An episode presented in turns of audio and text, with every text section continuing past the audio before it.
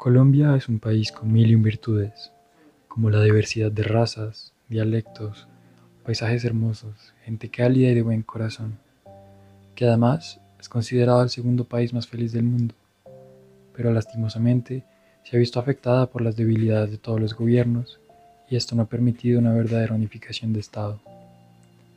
En el año de 1983, Gilma y Emilce se vieron inmersas en una época de conflictos y violencia en el departamento de Boyacá. Esta es la historia de mi mamá y mi tía. Ella no nos trató como, como sus sobrinas, sino como las empleadas. O sea, nosotros para ella fuimos las empleadas de ella. Las que, o sea, mientras los hijos estudiaban y salían adelante, nosotras éramos las esclavas de ellos. Lo más peor era que nosotros nos tocaba de rodillas limpiar el piso con una esponjilla así, lavándose montones de losa, atendiendo un poco de gente que ella invitaba ya en vacaciones. O sea, como que para eso era que nos tenían. Hoy en día ellas se encuentran en la ciudad de Bogotá.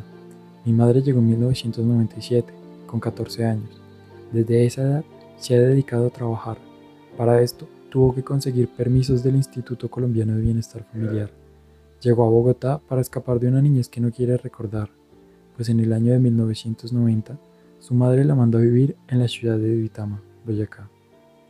Mi mamá y mi tía vivieron con su tía, la cual fue la encargada de crianza en esta ciudad, pero ésta se aprovechó de ellas, las explotaba laboralmente y no se les permitía ir a la escuela.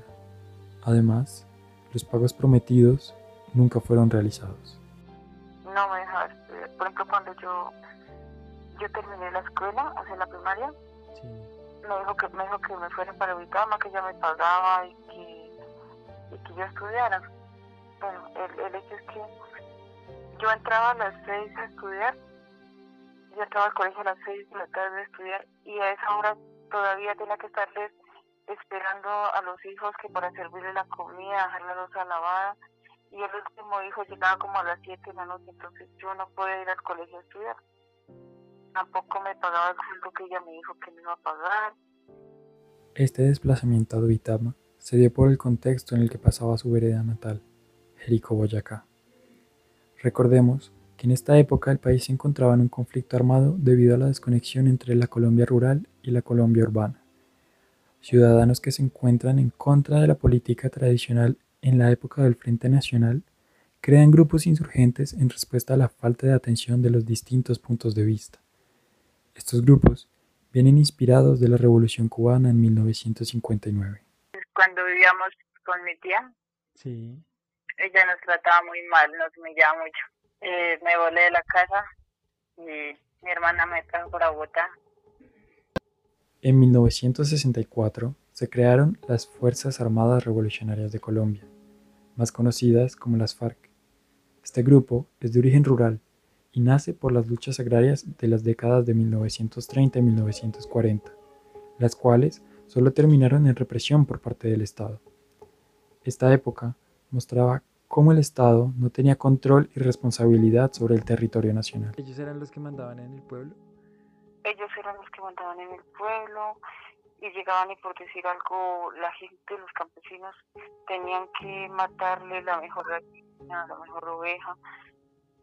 O sea, como tenías que darle la comida porque si no los amenazaban, los mataban. Y, por decir algo, uno no podía hablar con el ejército porque si no lo mataban.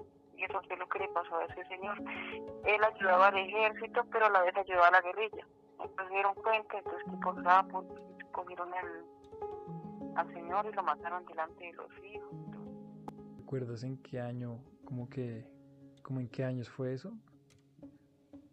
Más o menos 1900, como 93, 94 por ahí.